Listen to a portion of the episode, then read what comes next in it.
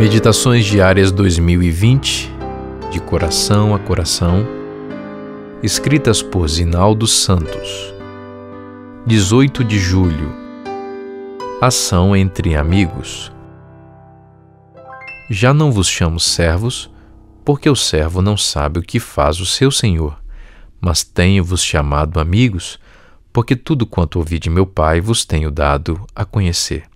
João 15, 15. No livro Teoria da Escolha, William Glasser escreveu, aspas, Mal temos conseguido tocar a superfície da prosperidade que poderíamos experimentar se mudássemos do conceito de chefiar para o de liderar no ambiente de trabalho. Não sou ingênuo para dizer que as pessoas não trabalharão duro para os chefes. Muitas o farão porque se veem como trabalhadores dedicados, independentemente do tratamento recebido.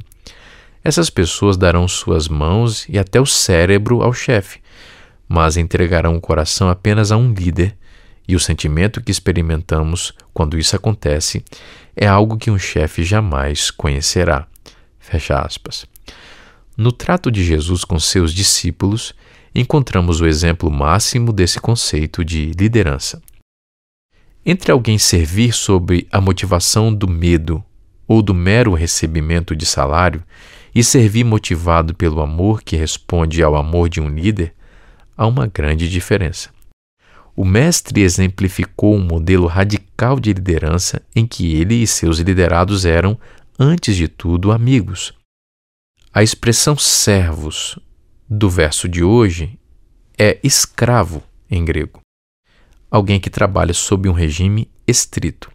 Esse tipo de servo nunca seria informado a respeito dos negócios do respectivo senhor, não receberia nenhuma satisfação de seus feitos, muito menos informação confidencial.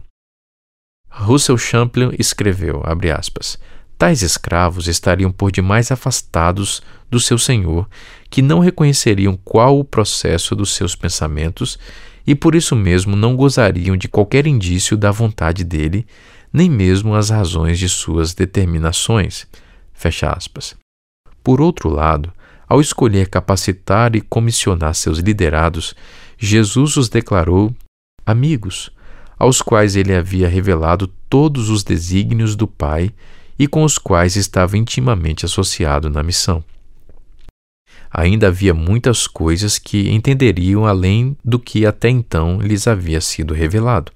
Logo estariam sem a presença física do líder e a garantia de que eram amigos transmitiria a segurança necessária para continuar. O sentimento de quem trabalha para um amigo não é o mesmo de quem trabalha para um desconhecido. Pode haver dedicação e ainda faltar a motivação suprema.